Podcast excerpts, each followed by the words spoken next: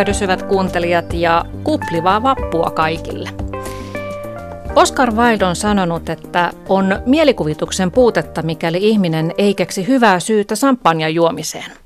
Ja nythän sitä hyvää syytä ei tarvitse edes miettiä, on vappu, kevään juhla. Tervetuloa Tuija Ipatti ja Jukka Sinivirta. Kiitoksia. Kiitos. Tuija Ipatti, sinä olet sommelier, toimit tällä hetkellä freelancerina. Millaisissa paikoissa olet viimeksi tehnyt viinimestarin töitä? Ää, viimeksi toimin maalla, Kirkkonummella, ihanassa pienessä idylli ravintolassa viinimestarina ja siellä sitten palvelin kylän viiniharrastajia. Mm. Ja sulla on viinimestarin erikoistutkinto ja olet myös tehnyt Viini Pro-jatko-opinnot. Kyllä, kyllä. Ja olet monenlaisissa hienoissa ravintoloissa ollut töissä. Jukka Sinivirta, sinä olet puolestaan Suomen herra Sampanja. Olet kirjoittanut monia tietokirjoja sampanjoista ja muistakin viineistä ja olet ollut kolumnistina monissa viinilehdissä ja tehnyt viiniasioista TV- ja radio-ohjelmia. Ja itse asiassa sä oot omistanut koko elämäsi viinien ja sampanjoiden tutkimiseen ja olet kiertänyt Ranskassa viinitiloilla moneen kertaan. Kertokaa, että mikä teidät äh, molemmat sai aikoinaan äh, ihastumaan viineihin ja erityisesti samppanjoihin? Äh, no minä opiskelin äh, ravintolakoulussa ja siellä oli pienet viinimessut ja sieltä sitten tämmöinen viiniagentti minut pongasi ja aloin hänelle tekemään tällaisia tuoteesittelyjä messuilla ja yksi kaksi huomasi istuvani herra Tetangerin kanssa pienessä ravintolassa juomassa hirveän pahaa kuivaa viiniä, missä on kuplia syömässä sammakoreisiä. Mietin, että mitä tämä on, mutta kyllä se maailma siitä pikkuhiljaa aukesi, mutta nuorelle tytölle se oli aika, aika mielenkiintoinen alku sekin. Mm, joku, joku siinä oli, mikä sitten kyllä. sysäsi sinut tutkimaan asiaa Juuri lisää. Näin. Entä Jukka? Mä luulen, että mun alkuni on tietyllä tavalla mysteeri, koska mulla ei ole mitään sellaista suoraa mallia tai tilannetta. Jostain kummallisesta syystä aihe kiehtoi ja kyllä perhepiirissämme oli vanhempien ystävä, jonka tiesin viiniharrastajaksi, kysyi häneltä suositusta ja hän antoi sellaisen. Aika pitkään sitten kerroin, että minun viiniharrastukseni alkoi vuoden 1969 Wackenheimer Rechbecher Riesling Spätleisestä, Dr. Berkeley Wolfin tuottamasta Rheinpfalzin viinistä, mutta tämäkin sitten kampitettiin nurin eräällä syntymäpäivillä, jossa oli mukana koulukavereita ja he muistelivat, että koulun penkkareissa, kun heillä oli kaksi pulloa vodkaa, minulla oli puoli pulloa Nuisan Georgesia vuodelta 1966 ja mä että no niinpä olikin. Jotenkin oli vain viehtynyt aiheesta ja hyvin nopealla kosketuksella innostuin siitä aivan valtavasti. Mm. Ehkä kaiken kaikkiaan syömisessä, juomisessa mä olen pitänyt, jos minulla nyt jonkinlainen erikoislahjakkuus on, on se, että mä oivallan hyvin nopeasti, mikä on hyvää. Et normaalistihan mm. ihminen tarvitsee uuden oudon maisteluun monta toistoa, niin mä tarvitsen hyvin vähän toistoa, kun mä kiljaisen, että tämä maistuu. Niin. Jukka Senivirta, silloin sun nuoruudessa 70-luvulla, niin se viinin harrastaminen Suomessa ja samppanoiden harrastaminen taisi olla vähän eri asia kuin nykyään, kun valikoimat on hyvinkin runsaat myös meillä täällä Pohjolassa.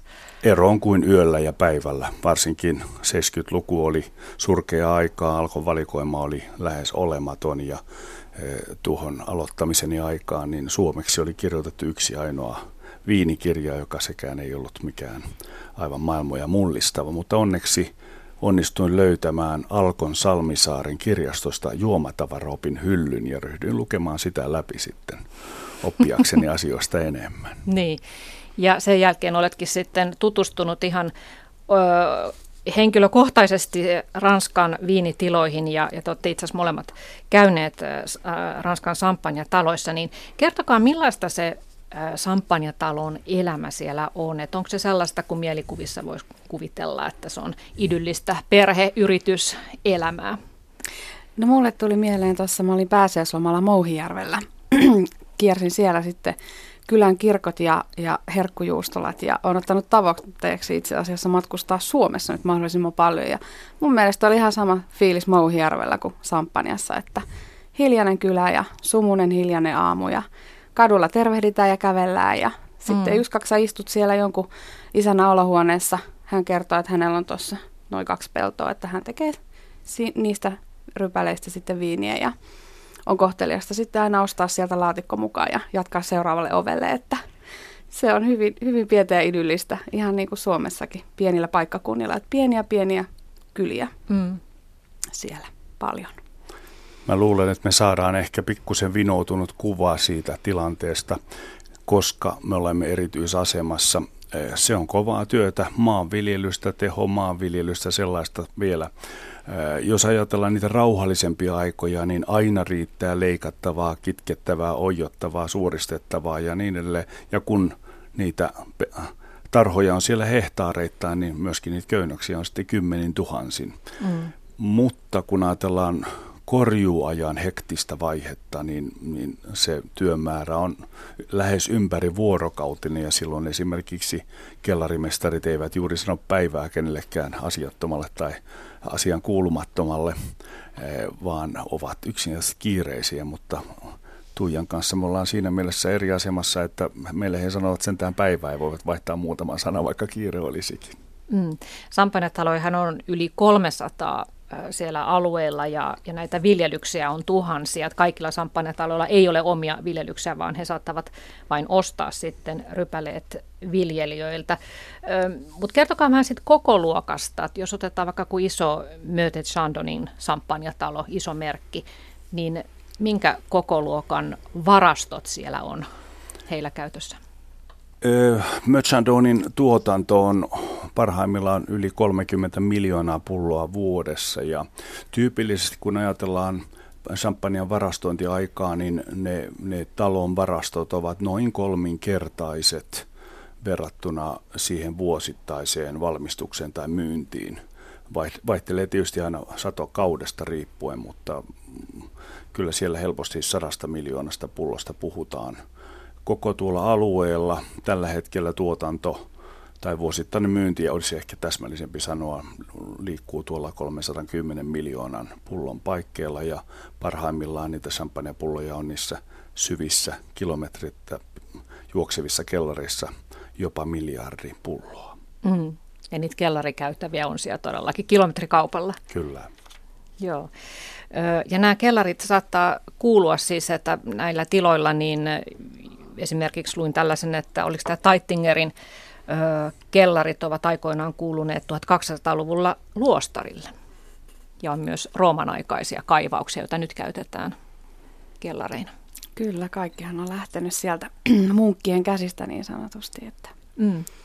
heitä kiittämään monessakin tekniikan asiassa sekä sitten säilymiseen liittyvissä se on totta, että luostarit olivat tuollaisia maanviljelyksen keskuksia. Jos ajatellaan Champagnen ehkä kuuluisinta papillista nimeä Don Pierre Perignonia, joka oli Ovileen luostarin prokuraattori eli varainhoitaja, niin hän, hän teki parhaansa saadakseen luostarille rypäleitä, saadakseen tarhoja. He esimerkiksi saattoivat lainata maajusselle rahaa, jos ei hän pystynyt maksamaan, niin sitten hän saattoi – myydä nuo tarhansa luostarille. Ja itse asiassa tässä oli hyvin suuren viisauden alku, ei pelkästään luostarin vaurastuttamisessa, eli Don Perignon tietysti keräsi rahaa, että veljet saattoivat rukoilla, mutta myöskin siinä, että Don Perignon ehkä suurin lahja jälkimaailmalle oli sekoittamisen taito. Ja nyt kun kymmenyksinä kerättiin eri kylistä rypäleitä, saatiin se moninaisuus, josta se sekoitus syntyi. Don Perignon aikanaan sekoitti maistamalla rypäleitä ja hän oppi tunnistamaan rypäleet siten, että hän sai mieleisensä sekoituksen ja hänestä tuli tavattoman taitava sekoittaja. Hänen viinestään maksettiin kolminkertaisia, nelinkertaisia hintoja muihin viineihin verrattuna. Hänen tekstejään on hyvin vähän jäljellä, mutta Don Perignon pullon mukana seuraa tuollainen ää, alkuperäinen tekstinpätkä – jossa hän kirjoittaa Eperneen pormestarille, Monsieur, olen tänään lähettänyt teille, olikohan se 21 pulloa viiniä, maailman parasta. Le meilleur du monde. Hän ei epäröi sanoa, että hän mm. tekee maailman parasta viiniä. Hän tunsi osaamisensa, hän tunsi arvonsa ja allekirjoituksena Don Pierre Perignon. Mm. Kyllä, nykyään se on sitten Möten Sadonin luksus merkki. Tähän 1600-luvulla eläneeseen munkki Don Perignoihin liittyy myös sellainen tarina, että, että hän olisi kaikin keinoin yrittänyt päästä eroon Sampanjan kuplista. Tämä. mutta, mutta oli sitten todennut, että näköjään, että jos kuplista ei pääse eroon, niin niiden kanssa pitää sitten elää. Se on totta. Hän todella ponnisteli 50 vuotta estääkseen champagnea kuplimasta, koska sitä pidettiin viinin virheenä. Se oli ongelma. Ja, ja meidän täytyy muistaa, että siinä oli toinen puolensa, että se myöskin rikkoi pulloja, kun sitä kuplaa sinne pulloon, eli painetta sinne pulloon syntyi ja, ja kesti itse asiassa 2500 vuotta – ennen kuin päästiin sen näköisiin champagneoihin ja sen näköisiin pulloihin, joita me tänä päivänä tunnetaan mm. champagneaksi. Joo. Ja tuota, sellainen paradoksaalinen pikku yksityiskohta vielä tästä munkista, että hän ei kai itse juonut tätä loistavaa juomaansa, vaan pitäytyi vain hedelmissä ja maitotaloustuotteissa. Hän oli askeetti niin kuin munkille sopii. Hän söi nimenomaan hyvin yksinkertaista ruokaa ja tosiaan tuo sekoittamisen – tarvittava, sekoittamiseen tarvittavan maistaminenkin tapahtui rypäleinä. Mm. Se kaikki viini oli säästettävä myytäväksi. Se oli tavattoman arvokasta. Siis tämän päivän ihminen ei pysty ymmärtää, ymmärtämään, mitä keskiluokkaistuminen tarkoittaa, mutta tässä on hyvä esimerkki. Aurinkokuninkaalla hänen hovillaan oli varaa champagneaan, mutta t- tavallisen rahvaan huuli ja champagne ei koskaan koskettanut, ei yksi ainoakaan pisara. Mm. No vielä tähän, että siihen aikaan kun ö, ei oikein tunnettu sitä viinin käymisprosessia, ei oikein tiedetty kuinka paljon sokeria pitää lisätä, hiivasta ei tiedetty mitään, niin näitä pullojahan rikkoutui tosiaan, niin kuin sanoitkin, valtavat määrät, niin oliko se suorastaan hengenvaarallista touhua mennä sinne viinikellariin, jos ne saattoivat poksahdella ne pullot siellä? Täsmälleen näin oli, oli itse murha kävellä kellariin ilman tukevaa nahkaista suojaliiviä ja metalliverkko naamiota kasvoilla. Sieltä tuli jatkuvasti lasia kohti ja paljon. Kaikkein hankalimman tuntuinen tilanne minusta on se, että kun ruhtinaalle ja ylhäisille myytiin champagnea kovalla hinnalla, niin ylhäisö tyypillisesti maksoi laskunsa jälkeenpäin. Ja nyt jos sellainen pullo räjähtää jonkun paronin sylissä, niin siitä on kovin vaikea saada hintaa. Mm. Rooma-aikahan liittyy tähän kellareihin erityisesti siten, että ne kuopat sinne maahan syntyivät, kun roomalaiset louhivat tuosta kalkkikalliosta kiviä rakennusaineiksi. Pitkään ne jäivät sitten vain luoliksi maan alle, mutta tietysti hädän hetkellä sodissa ja onnettomuuksissa se oli paikka minne paeta ja myöhemmin sitten havaittiin, kun viinin viljely laajeni ja yleistyi. Alueella on aina tehty jonkin verran viiniä, mutta hyvin pitkään siellä oli lampaita enemmän kuin viiniköynnöksiä. Niin sitten huomattiin, että siellä on hyvä varastoida viiniä. Siellä on kosteaa ja tasaisen viileää noin 90 celsiusastetta ympäri vuoden. Mm.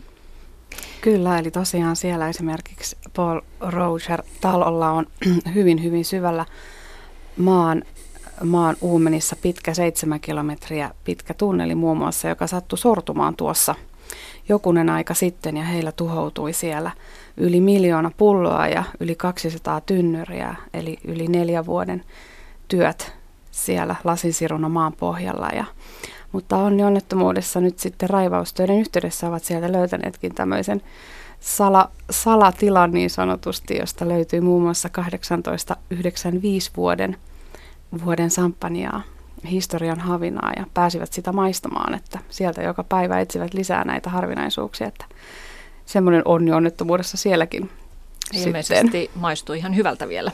Kyllä hän kehui sitä, että oli kirsikkainen aromi ollut. Se ehkä herätti huvittenuusittu eniten, että se oli erinomainen 1895. Ihan niin kuin ihmiset sitä kovinkin usein pääsisivät niin, maistelemaan. Niin, Mutta se kertoo myöskin eh, tietyllä tavalla aikojen muuttumisesta, että tuohon aikaan kun se onnettomuus tapahtui, niin sinne kellariin ei päässyt kukaan pitkään aikaan, koska näistä valtavasta pullomäärästä tuli paljon hiilidioksidia, sehän työntää hapen pois. Toisin sanoen siellä oli tukehtumisvaara, jos siinä olisi mennyt raivaamaan sitä tilaa. Ja vähitellen sitten, kun sortumavaarakin oli olemassa, niin oli kaikki yksinkertaisesti ikään kuin haudata se tilanne. Mm. Ja nyt tällä hetkellä, kun on sellaisia hienouksia kuin robotit, jotka voivat mennä sinne tonkimaan varovasti, ikään kuin etänä näitä vanhoja onnettomuusalueita, niin pystytään tekemään uusia asioita. Hmm. No vielä tästä Sampanjan historiasta, niin tuolla Sampanjan alueellahan on viljelty rypäleitä viinivalmistusta varten ainakin ajanlaskustamme alkaen. Mutta miksi juuri Sampanjasta tuli koko Ranskaan ja sitä kautta koko maailman arvostetuin viini? Kyllä peruskiven tälle laski aurinkokuningas Louis XIV, kun hän eräällä vastaanotollaan totesi, että champagne on ainoa ajateltavissa oleva juoma, niin hän oli koko sivistyneen maailman keskusnapa, jota kaikki jäljettelevät. Mitä hän ikinä lausui tai teki, kaikki maailman hovit yrittivät tehdä perässä. Jokainen, jolla oli varaa siihen, toimi kuin aurinkokuningas. Mm. Maailma oli hyvin tällainen sentrinen. Senkö takia sitten myös Champagnesta tuli Pariisin yökerhoissa tämmöinen huvittelun symboli ja luksustuote, että se tuli sieltä suoraan täältä Hovin esimerkin myötä. Kyllä se sieltä on selvästikin tullut. Tosin sitten meidän täytyy mennä yksityiskohtiin enemmän tuossa Hovin historiassa. Louis 14 hän oli hyvin hurskas mies. Hänellä oli ainoastaan 14 virallista rakastajatarta, mm-hmm. eh, mutta välissä myöhemmin tulevia sijaishallitsijoita, niin sieltä löytyy aikamoisia pelimiehiä, joiden kanssa sitten puolimaailman naikkoset viettivät aikaansa ja kun Heille juotettiin champagnea, he tulivat hyvin paljon nopeammin iloisiksi kuin juotuaan vaikkapa burgundiviiniä, siksi että hiilidioksidi edistää etanolin imeytymistä verenkiertoon, niin kuin me nyt tiedämme. Silloin vaan ihasteltiin, että mm. tämäpä oivallinen aloitus juhlille. Mm. Ja kun vielä juhlat aloitti tuon poksahtavan korkin lentäminen kattoon, niin se oli ikään kuin fanfaari mille tahansa hipoille tai niin. pippaloille. Ja lisäksi täytyy muistaa, että valta, raha ja erotiikka ovat aina liittyneet toisiinsa. Champagne oli järjettömän kallista tuohon aikaan ja se, että joku piteli champagnepulloa kädessään, niin oli jo suuri, suuri vaurauden merkki, niin kuin sanoin, tavallista rahvasta se ei koskaan eikä millään tavalla koskettanut. Mm.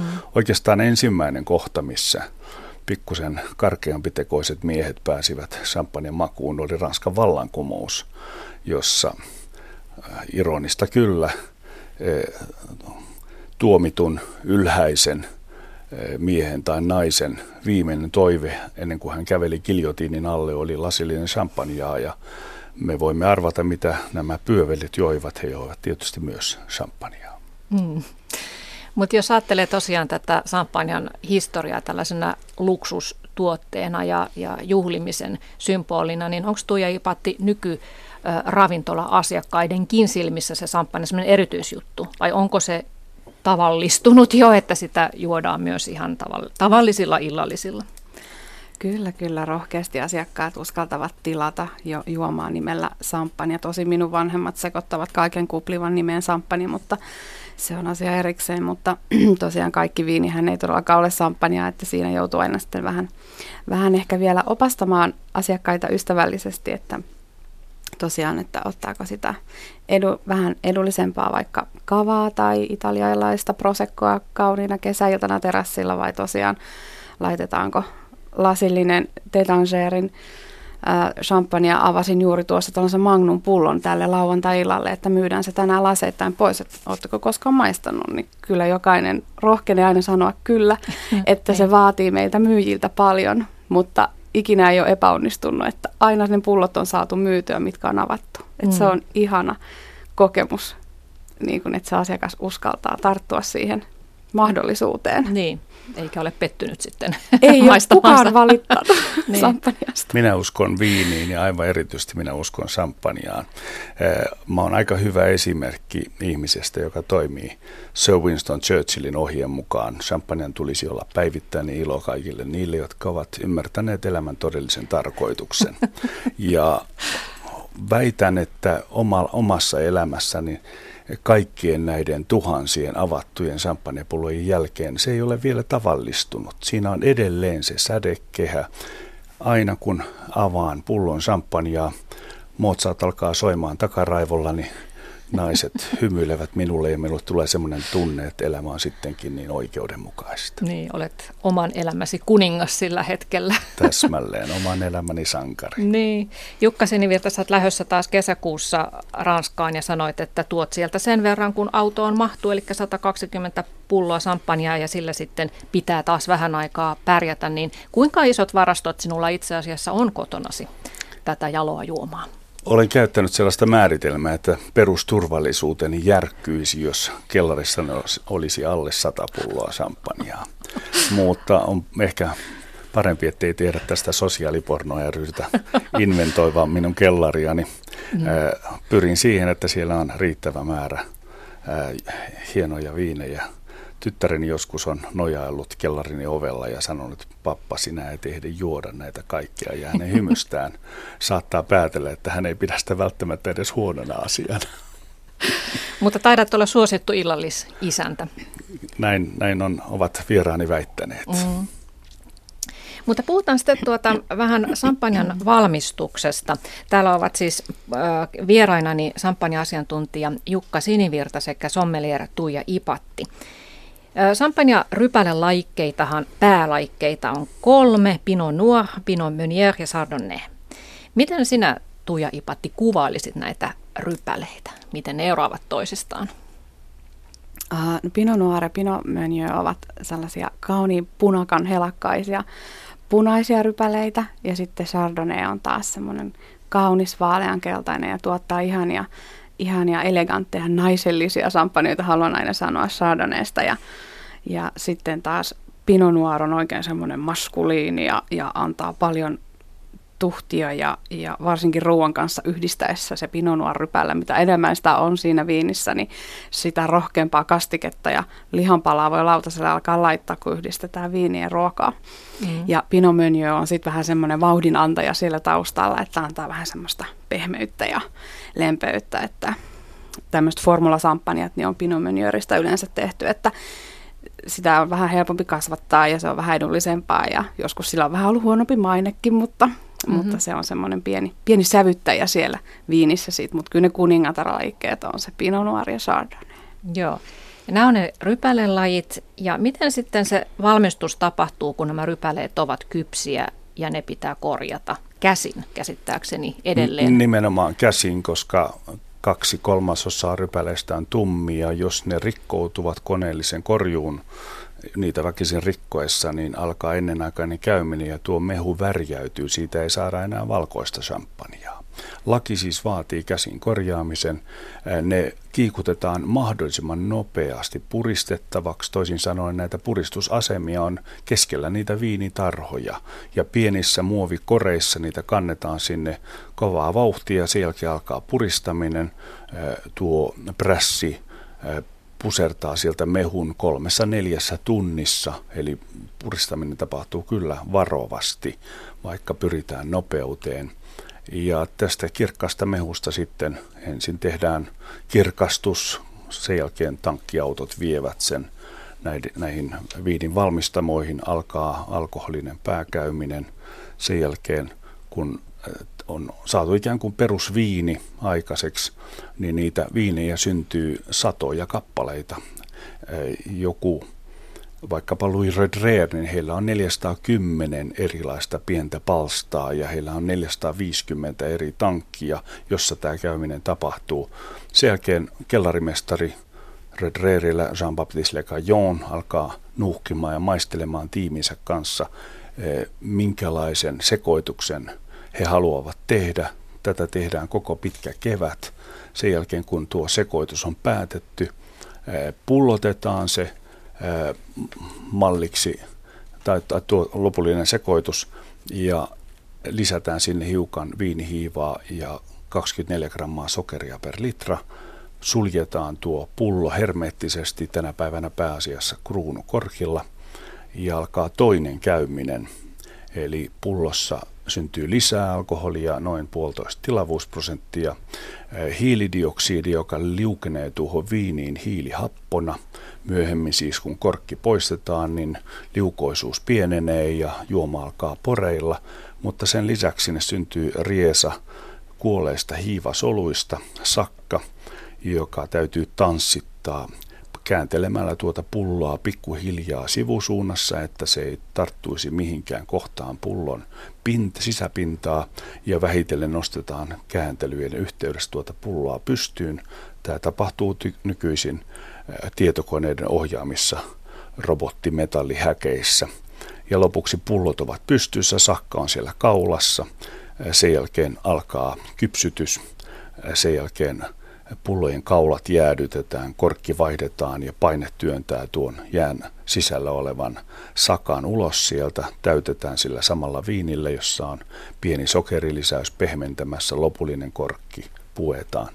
Tämä on lyhykäisesti mm-hmm. kerrottuna. Niin, koko tämä prosessi kestää... kestää useita vuosia niin. kypsytyksineen. 15 mm-hmm. kuukautta on siis lain vaativa minimi, jotta, no. jotta se samppaneksi voidaan kutsua. Mm. Se on pitkä ja monimutkainen prosessi. Sen verran vielä tuossa takapakkia, että sä oot kirjoittanut, että nimenomaan tämä sekoittaminen, eli tähän perusviiniin lisätään muita viinilajeja, niin se on se sampanjan sielu. Ja se viinin sekoittajan työ on erityisen vaativaa, koska hänellähän on hirvittävä määrä mahdollisuuksia, mitä hän siihen sitten sekoittaa ja minkälainen sato on minäkin vuonna ja minkälainen rypälä, rypäle mistäkin kylästä siihen tuodaan ja näitä kyliä, joiden viinejä sekoittamiseen käytetään, on tuolla alueella yli 300, joten, joten siinä on melkoinen työ, jos pyrkii täydellisyyteen. Mutta onko tämä sekoittaminen juuri se kriittinen vaihe, missä sitten tapahtuu ne olennaisimmat virheet, jos, jos nyt voi virheeksi sanoa? Että ei se onnistukaan välttämättä sitten. Varsinaisia viinin virheitä ne eivät ole, mutta siinä on mahdollisuus tehdä hyvistäkin rypäleistä huonoa viiniä. Eli se vaatii taitoa valtavasti ja hyvä sekoittaja on hyvin lähellä noitaa tai tietäjää, joka pitkän pitkän vuosikymmenten harjaantumisen myötä on hankkinut itselleen taidon. Sen lisäksi hänen pitää olla aikamoisia neniä, Useimmiten maistamassa on aina raati, jota johtaa sitten kellarimestari. Hän tekee sen lopullisen päätöksen raadin pohdittua. Siellä on ihan käsittämättömiä neniä, siis kun puhutaan talon omista tuotteista, kuinka tarkasti he tunnistavat oma, omien tarhojensa rypäleistä tehdyn perusviinin, niin se on jotakin sellaista, mitä on vaikea kuvailla. Muistan Luire Reerillä kerran tarinan, jossa – sokkona vanha kellarimestari, nyt jo eläkkeellä oleva, mutta joka aina osallistuu tuohon maistamiseen, niin hänellä oli tarjottu viittä eri champagnea maistettavaksi, siis sokkona, ja kysyttiin, mitä ne ovat, ne champagneat. Hän totesi, että kun talo käytti viittä eri korkkia, niin tässä on heidän Brut Premierinsä ja sen ja sen korkivalmistajan korkilla suljettu, niin hän tunnisti ne täsmälleen oikein. Hän haistoi siis tuon viinin lisäksi vielä käytetyn korkin, vaikka siinä korkissa ei ollut mitään vikaa. Mm. Aivan, aivan käsittämättömiä suorituksia. Olen myös vierestä seurannut, kun on tehty sekoitusta vanhoista vuosikerroista ja sitten kutsuttu nuori kellarimestari maistamaan tuota sekoitusta ja hän on hiki otsalla nuuhkinut ja tehnyt muistiinpanoja ja sitten hän toteaa, että hän on vähän hämmentynyt, koska tässä maistamassani viinissä on piirteitä ja sitten hän luettelee täsmälleen oikein kaikki ne vuosikerrat, mutta tämä ei ole mikään niistä. Ja mm. sitten vaan muut levittelee käsiä, että vastaus oli ihan oikea. Mm.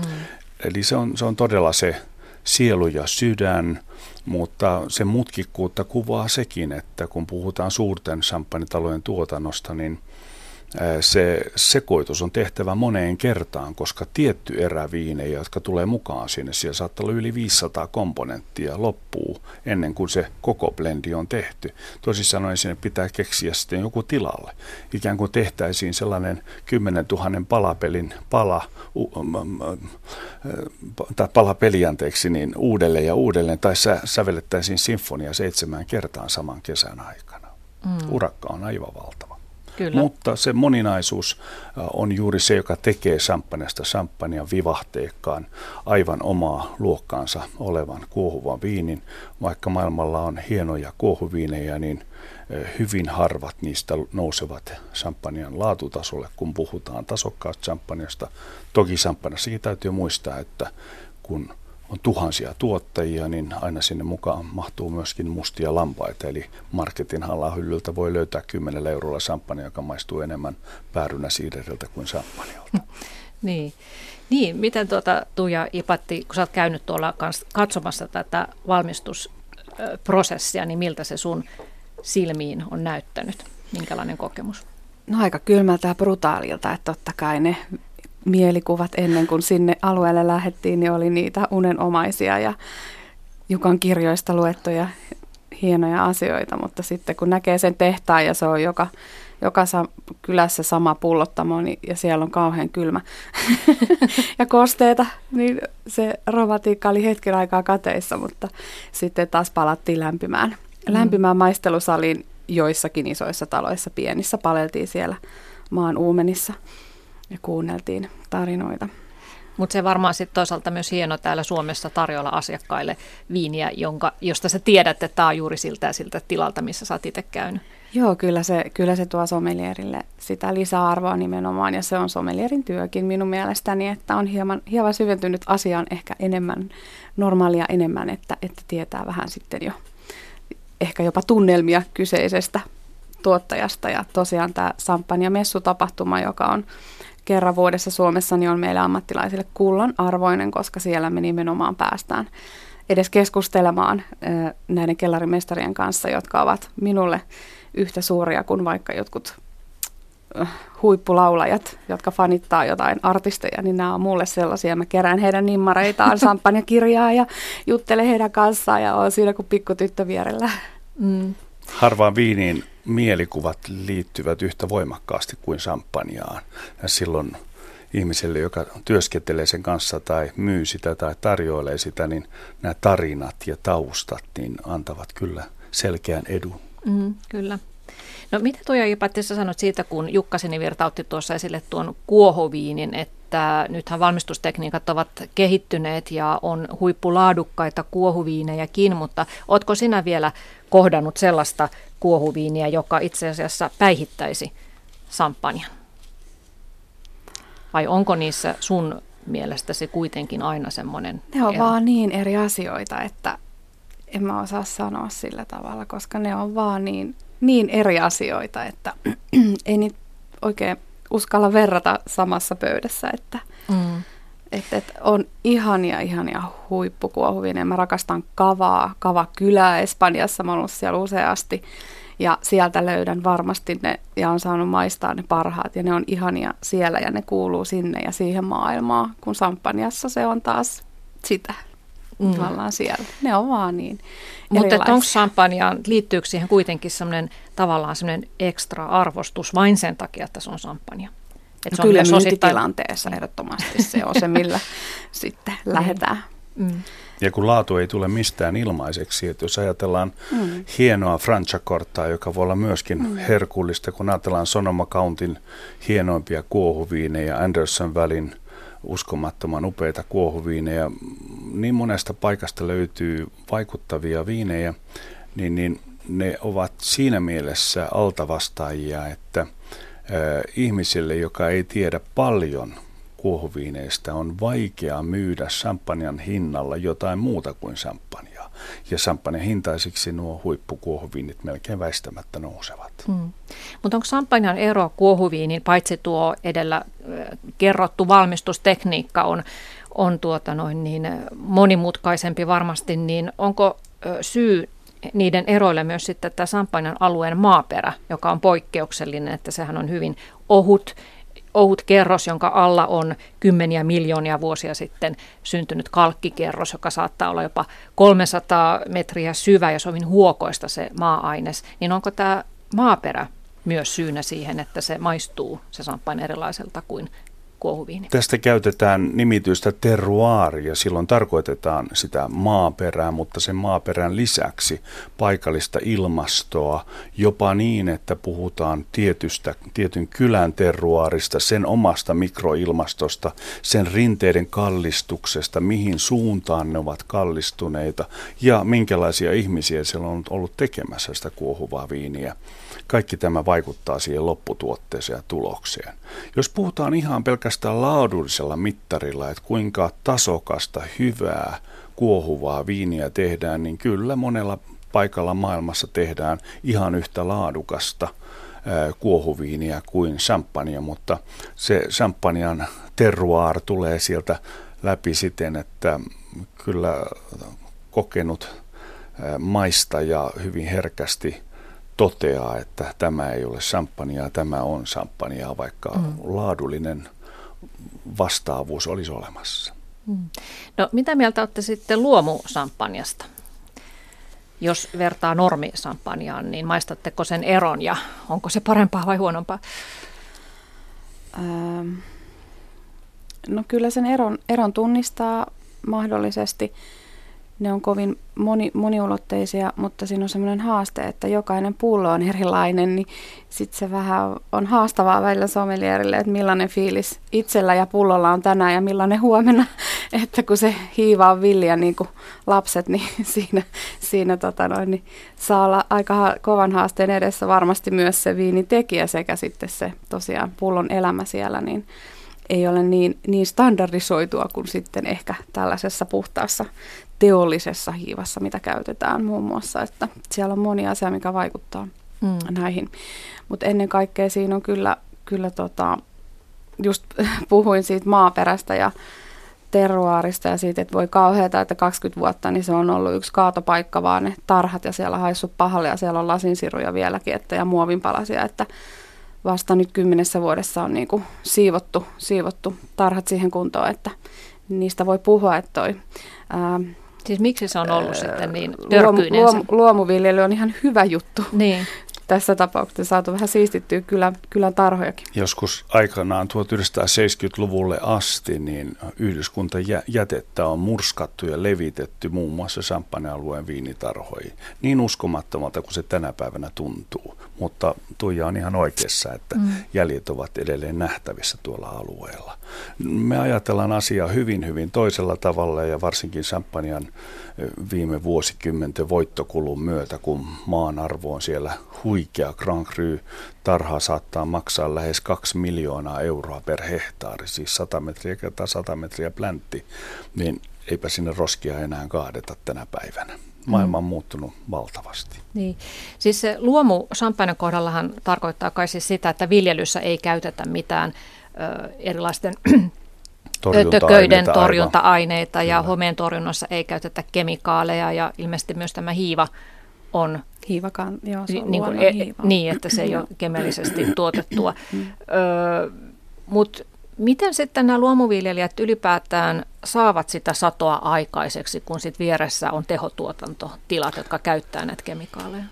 Se on vaikea tilanne monille ja olen ollut itse vierestä kuuntelemassa tilanteita, jossa on syntynyt tällaista pientä kärhämää siitä ja sitten on ikään kuin jouduttu vetoamaan ulkoviinillisiin syihin, että hei, minä olen se kuuluisuus, älä minulle ala. Mm. Se, se, on, se ei ole ihan mutka, mutkaton asia.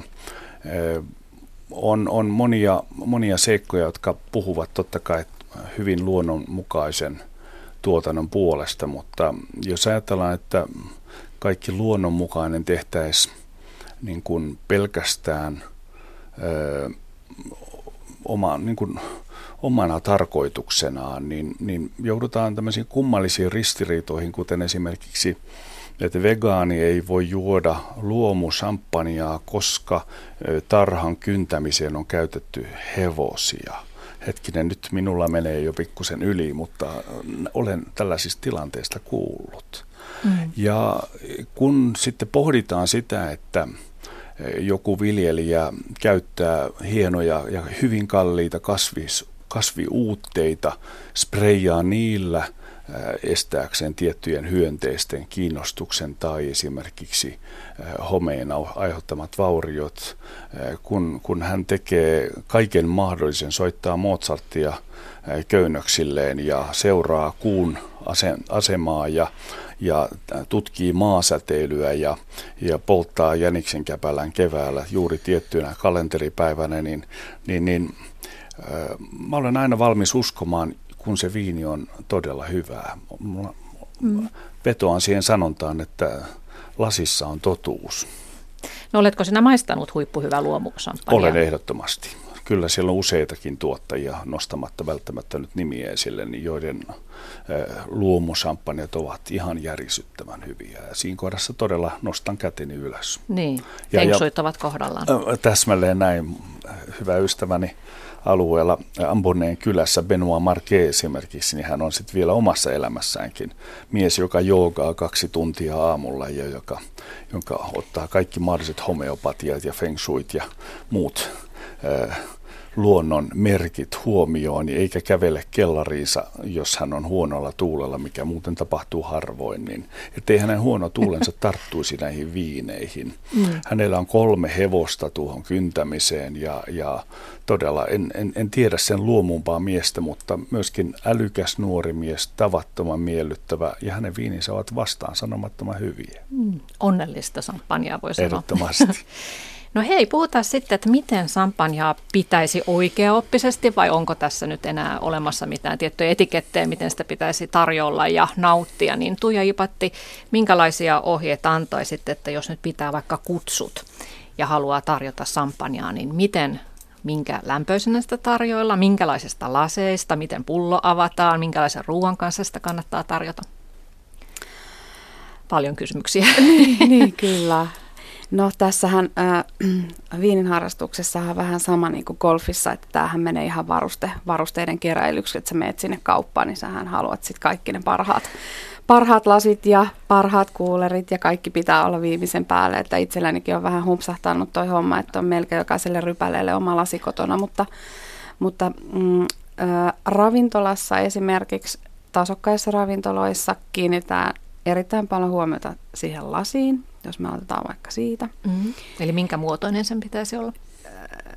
Muotoinen. Jos käy vaikka niin, että ei ole kuin niitä Ikea-laseja, niin sitten ottaa vaikka oikein hienon, hienon ohuen valkoviinilasi, niin sekin on parempi kuin sitten se, se tuota noin niin, kaikista kapein ja kaunein flute-muotoinen.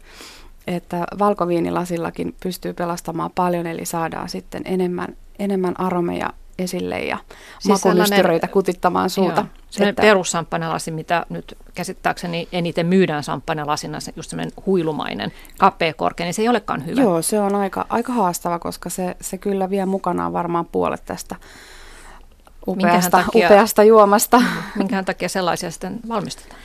No eikö täällä ole niin, että ne kaatui omaan, omaan nokkeluuteensa Eli, eli se oli kaunis asia siihen aikaan ja piti mm. keksiä markkinointikeinoja, niin sitten, niin sitten siinä, he keksivät siinä tämmöisen tuo aikoinaan. kupla matkustaa pisimmän matkan, joo, jolloin se on seurattavissa. Näköinen, joo, ja silloin, jos joo. niitä kuplia pidetään itseisarvona, niin sillä joo. on oma etuunsa. Kyllä ihan tosiaan niin hyvä valkoviinilasikin pelastaa tilanteen. Sitten on se lämpötila tietenkin erittäin tärkeä. Nythän se tilanne on kotona aina se, että sehän on sitten huoneen lämpöinen, kun sä tuut sieltä kaupasta sen viinin kanssa, että mitä sitten tehdään, niin sitten voi tehdä vaikka niin, että ottaa sen lavuarin tyhjäksi niistä roskista, laittaa sinne reilusti merisuolaa ja jääkylmää vettä ja laittaa sen pullon sinne pariksi minuutiksi makaamaan, niin saat sitten kolmessa minuutissa saanut sen jo kuuteen asteeseen tarjoilämpötilaan sen sampanjan. Okay. Älä laita sitä pakkaseen. Siellä mm. voi käydä niin, että se poksahtaa ja sitten se on siellä ja niin on kaikki muutkin tavarat. Se on hengenvaarallista paine, paine alkaa kasvaa liian nopeasti, että jää, jää, merisuola ja teräs, niin niistä tulee tämmöinen tajanomainen kemiallinen reaktio, joka nopeasti jäähdyttää, mutta hellien tuotetta niin saa sen nopeasti viileäksi. Joo. Sitten kun on juhlat, tietenkin avataan isolla keittiöveitsellä tai sapelilla – tai vaikka samppaneen jalalla tai kännykällä ja sitten kun halutaan avata tavallisesti, niin nunnan pieru eli pieni sihahdus vaan. Tai sitten jos on kunnon bileet, niin kunnon boksaus. Kaikki on tyyli on vapaa. Siis sanoit sä kännykällä? Kännykällä saa hirveän hyvin kanssa jotain höyhenellä tai ihan mitä vaan. Miten se tapahtuu? me ei voida nyt radiossa demonstroida. Ammattisalaisuuksia. Okei. okay. Että tähän Samppelipulun avaamiseen liittyy paljon myös tällaisia tarjoiluun liittyviä erikoisia tilanteita, että on muitakin tapoja kuin se formularuiskutus. Niin just, joo. No minkälaista ruokaa sitten tarjoilisitte samppanjan kerran? Onko se vaan sitten se kala, mikä sopii? kala, äyriäiset, erilaiset mereeläimet, vaalea liha, suhteellisen miedot juustot. Valikoima on itse asiassa aivan valtava. Kaikkein tärkein sääntö on varmaan se, että tehdään tuollaista tietyllä tavalla eleganttia ruokaa, sormiruoka, joka on nyt täällä katuruuan boomin yhteydessä noussut kovasti esille, niin on erinomaisesti samppaniaan soveltuva, eli pieniä suupaloja. Ajatellaan ikään kuin se asia siten, että ei kukaan juo samppaniaa tuopista, jos siinä sitten ottaa isosta maalaisleivästä, paksusta viipaleesta, joka on peitetty viiden sentin kerroksella erilaisilla leikkeillä, että suun täyteen, niin siinä tarvittaisiin juuri se tuopillinen ja silloin puhutaan jostain muusta juomasta kuin samppaniasta. Mm. Mutta nämä on pistämättömiä nämä mereelävät. Esimerkiksi paistetut kampasimpukat, jotka valmistuvat kolmessa minuutissa, niin ovat lähes pomminvarma yhdistelmä sappanien kanssa.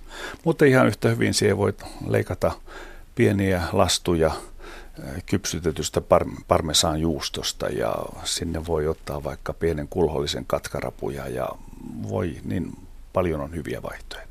Mm. Ja sä oot Jukka Sinivirta myös liputtanut samppan ja aamiaisen loistokkuuden puolesta, että jos haluaa korottaa aamun yhdeksi elämän parhaiksi aamuiksi, niin siihen pitää ehdottomasti ottaa samppania mukaan. Olen niin vakaasti sitä mieltä, että mikään viini ei ole yhtä paljon 24-7 kuin samppania. Se on todella sen aamiaisen pyhä juoma, täydellinen silmän avaaja, kun ihminen nousee uuteen päivään tuon raikkaan lasillisen myötä, niin hän nousee juhlapäivään, hän nousee parempaan huomiseen. Ja sampania on loistava lounasviini. Illallisella ei ole parempaa aperitiivia kuin sampania. Sampania on yksi niistä harvoista viineistä, joita voi nauttia koko aterian kanssa. Eikä kukaan voi edes kuvitella yökerhoa tai muuta vastaavaa laitosta ilman sampaniaa. Siellä mennään aamun tunneille ja sitten on taas aamu vastassa. Ja vaikka kuinka ajateltaisiin, että punaviinin antioksidantit voisivat olla hyväksi terveydelle, niin kyllä mulla olisi vaikeuksia nauttia kahta isoa lasia punaviiniä ennen aamiaista, vaikka se kuinka olisi terveellistä. Champagne sen sijaan maistuu poikkeuksetta hyvältä aamiaisella. Mm. No mitäs Tuija Ipatti, kun toimit sommelierina ravintolassa, niin minkälainen ö, tietämys nykyasiakkailla on ö, viinien ja ruoan yhteensopivuudesta, että vai nojaavatko he sitten yleensä sinun tietämykseesi? Tuotetietämyksestä tällä hetkellä asiakkaille on suuri tietämys, koska he kertoivat, että he just tuli viime viikolla tuolta tilalta ja he just osti lavallisen sitä ja just on tulos lavallinen tota. Mutta sitten kun me yhdistetään viiniä ja ruokaa, niin sit siinä ei onneksi ole vielä meidän ylimennyt, että siinä me saadaan sentään vähän auttaa niitä.